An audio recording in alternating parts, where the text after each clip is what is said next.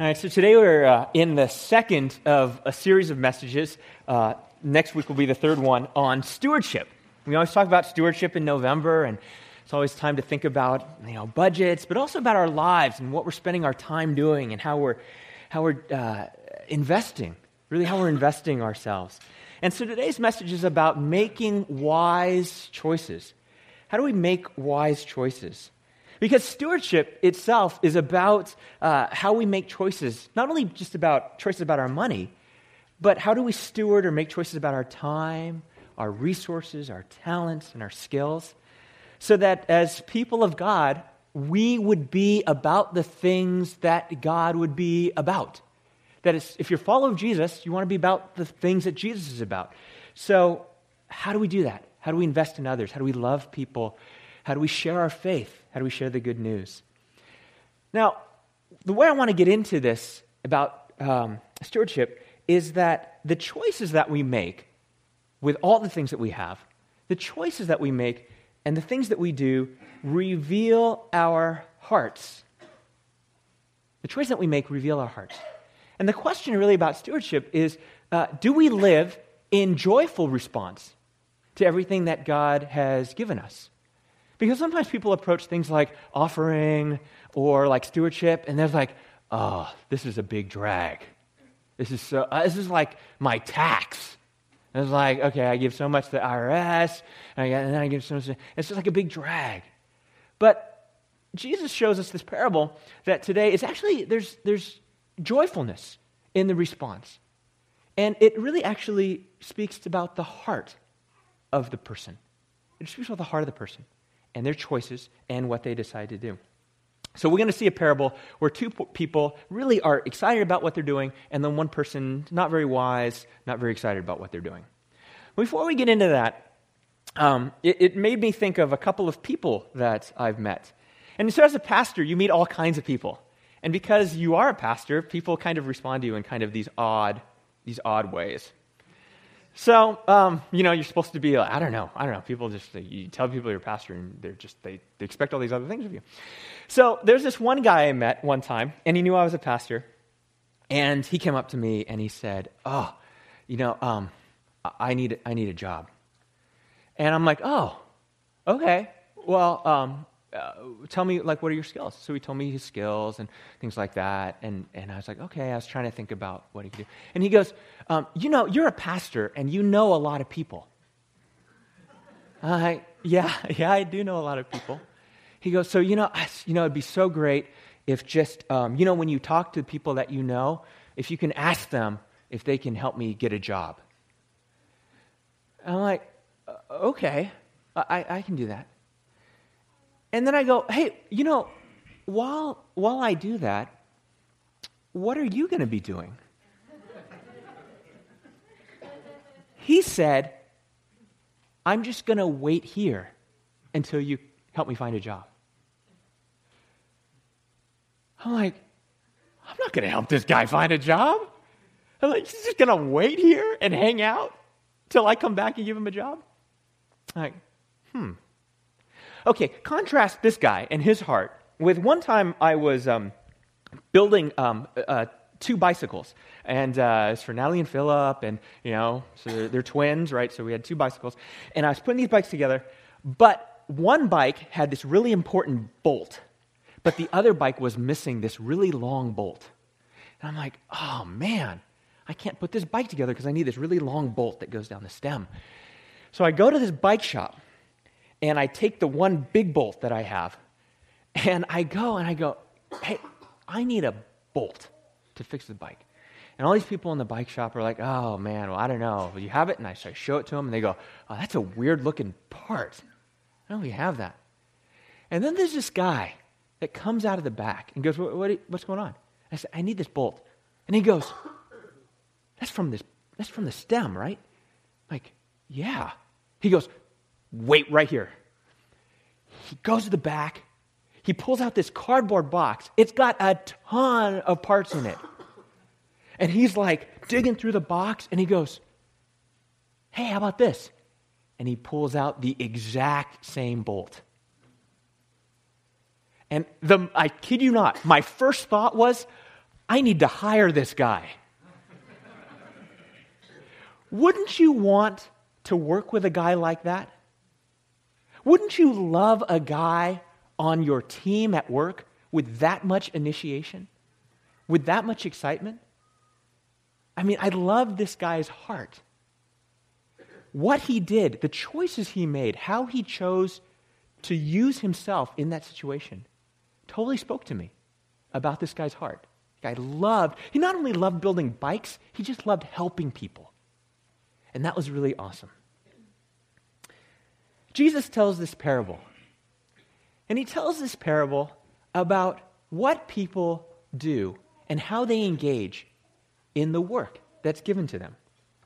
If you have your Bibles, let me invite you to open up to Matthew chapter 25, and it's 14 to 30. This is what we're going to read. Jesus is teaching now.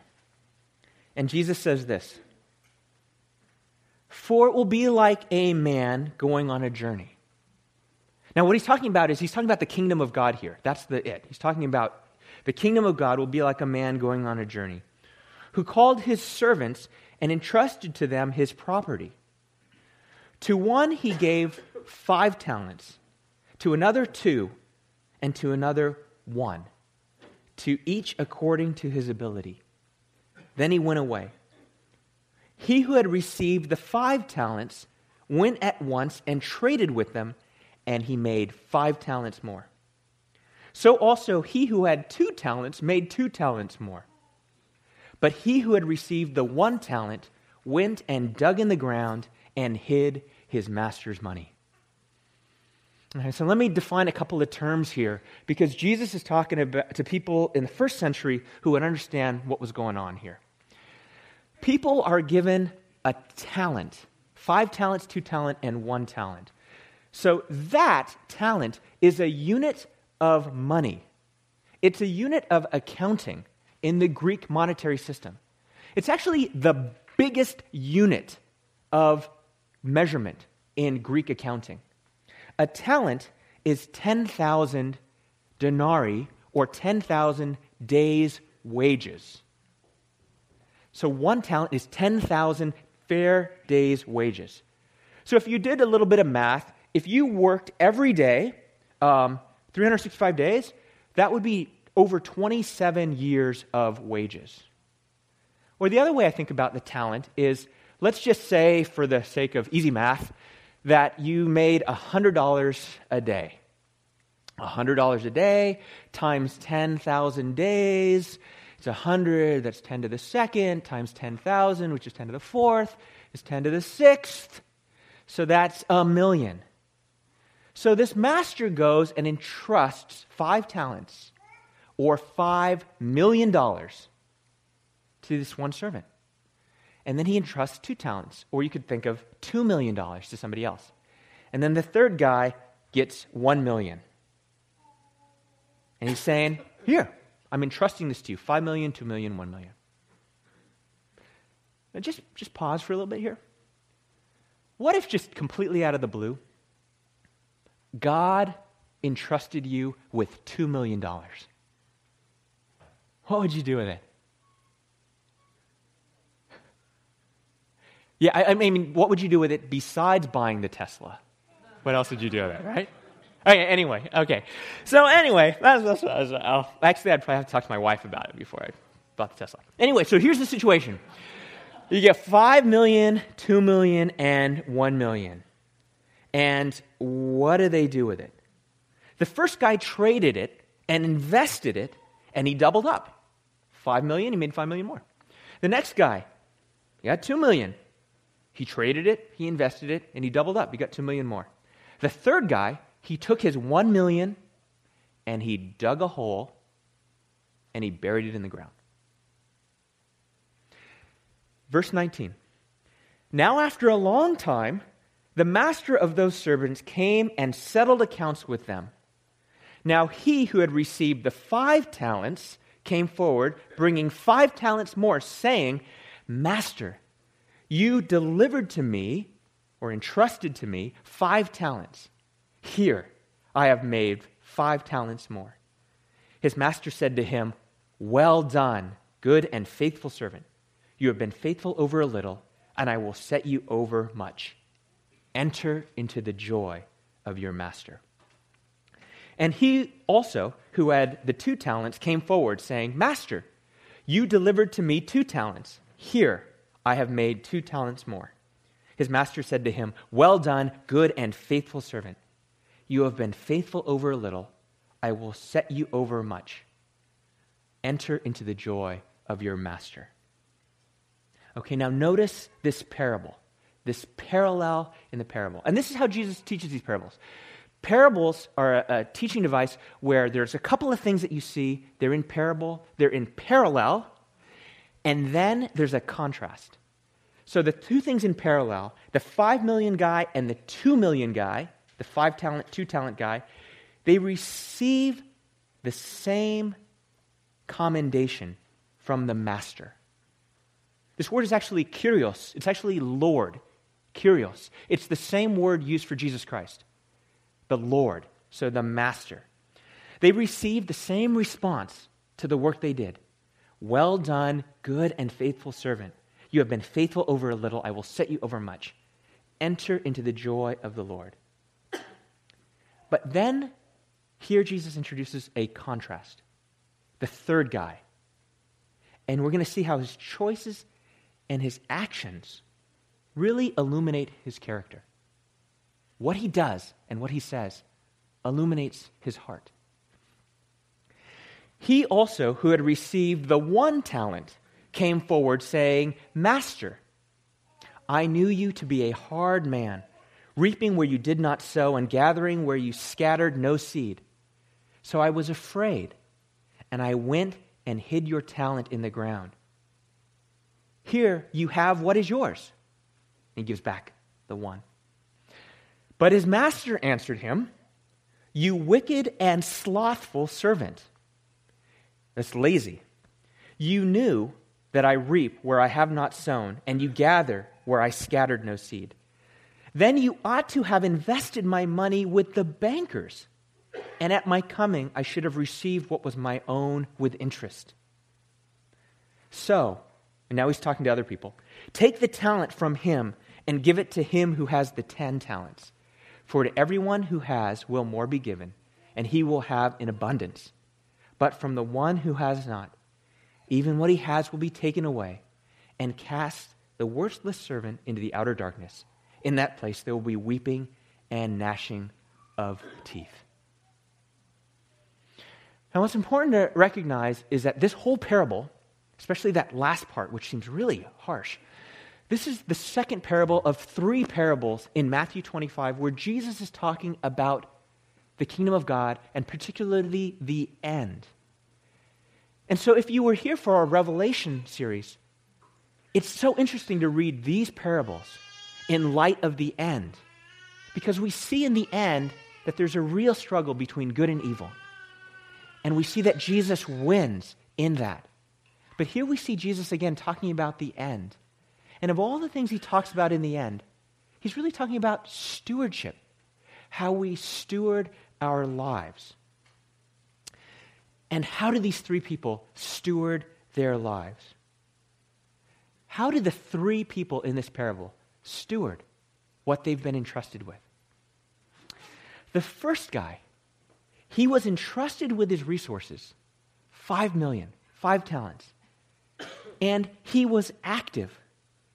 He went out, he traded them, he got to work, is what it says in the original language. He got to work and he gained five more.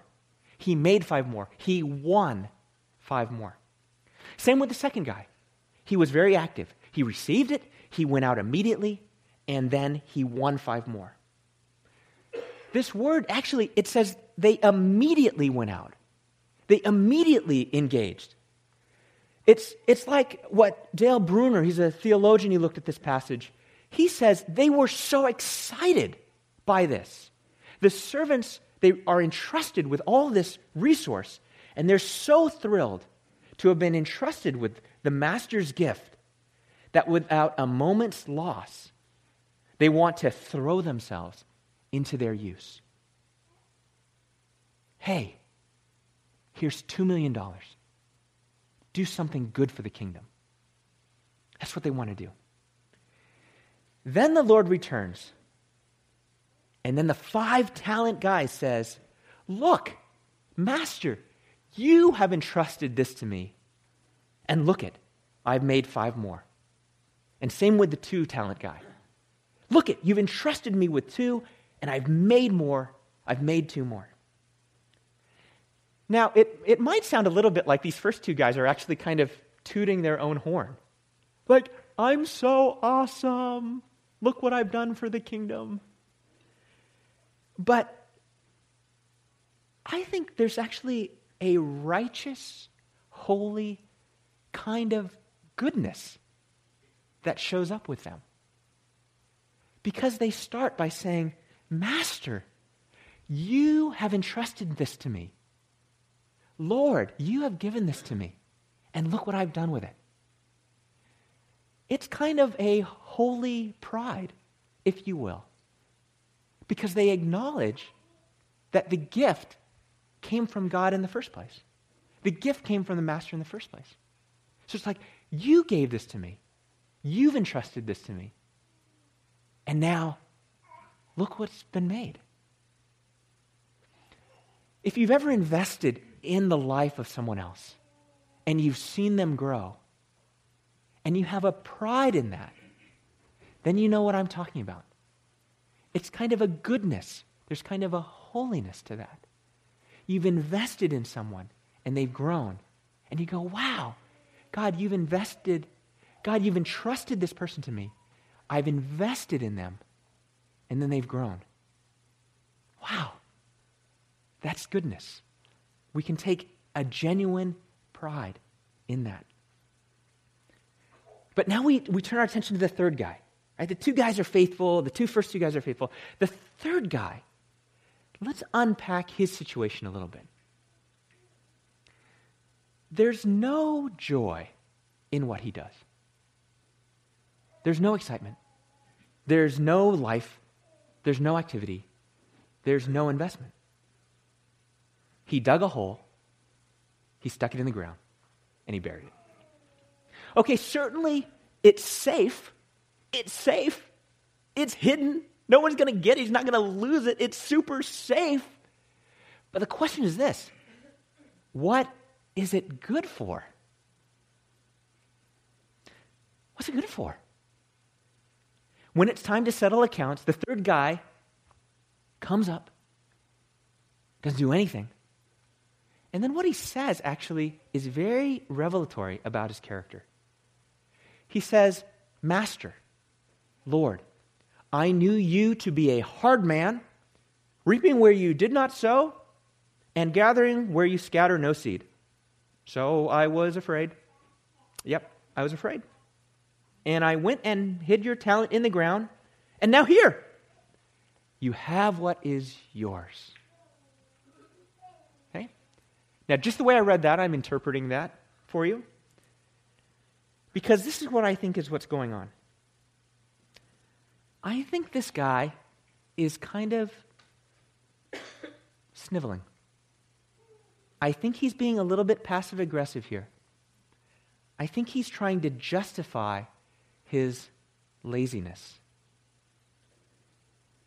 He says, You reap where you don't sow, you gather but don't plant, and so you are hard, and so then I'm afraid. And that's why I did what I did, which is nothing. That's why I did. And see, basically, the reason I did nothing was because of you. Because you're hard. Because you're harsh. And essentially, what I read is that the third guy is really blaming the master for what he did it would be a little bit like the guy that I just met at the beginning. And he said, Well, the reason I don't have a job is because you didn't find me a job. Because you don't know enough people. Because you're not a very good pastor. Because a good pastor would have found me a job. You know, actually, it's reminiscent of one of the first recorded sins against God ever in the Bible. which was also a little bit passive aggressive. Um, it actually kind of uh, is a little bit uh, dicey. Adam and Eve in the Garden of Eden. If you think back to that story, God said, Hey, you can eat of any tree in the garden, but don't eat of this particular tree. Don't eat there. Do everything else, but don't eat there. And they ate of that fruit of that tree. And then God goes and looks for them. In Genesis chapter 3, God says to Adam specifically, Have you eaten of the tree of which I commanded you not to eat? It's time to settle up accounts. Have you eaten of the tree? And then what does Adam say? Adam says to God, The woman whom you gave to be with me, she gave me the fruit of the tree, and I ate it. Did you sin? Adam says, No, whoa, not really. Actually, it's the woman that you gave to me. If you would have not given me the woman, I probably wouldn't have sinned. I was just good by myself. The woman you gave me.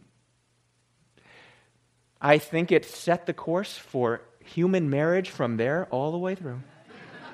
all right? Not my fault. It's not my fault. It's your fault. It's God. It's your fault. It's your fault. You gave her to me. That's why. I knew you to be hard. That's why I did. Do you see that? And it's a little passive aggressive. It's a passive aggressive. Blaming God. That's why I did what I did, which was nothing. And that's why I think the master's response is so harsh. That's why I think the master's response is so direct. He says, You're wicked. You're wicked. And you're lazy. Were you really worried about preserving my resources? Then you could, at the very least, have put it in the bank. You could have put it in the bank. You didn't even do that. And now this is how you try to justify your laziness. I have to note this because I've talked with this passage about this passage with a, with a few people, and sometimes they go, Yeah, yeah, but he says he was afraid. He says he was afraid. Now, for me, I, I look at this, I just think it's sort of smoke and mirrors. I think that's a false statement. Certainly, fear of the Lord is a good thing. In Proverbs chapter 9, it says, The fear of the Lord is the beginning of wisdom. I don't think this guy was afraid. I don't think he was really afraid. I think if this guy was really afraid, Jesus, who's telling the story, the Lord, from the master's perspective, I think the Lord would have shown compassion on him if he was really afraid. Because that's what we see again and again and again in Scripture. When people are really afraid, it's when God comforts them. It's when Jesus comforts them. It's when the word of comfort comes to them. You know, we're heading into Christmas, and so we're looking at some Christmas passages, getting ready for Christmas. Do you know that when the shepherds are hanging out and the angel comes and says, Hey, I'm going to tell you about Jesus. The shepherds are really afraid from seeing that angel. And the first word that the angel says is, Fear not. Don't be afraid, because they were really afraid. You know, when, when Mary was visited and told that she was going to give birth to Jesus, she was really afraid. And do you remember what the angel says to her? Mary, do not be afraid. When we were studying Revelation, and John was getting the revelation of Jesus Christ, and he fell down because he was afraid. Do you know what the angel, remember what the angel says to him? Remember what God says to him? Remember what the word is to him?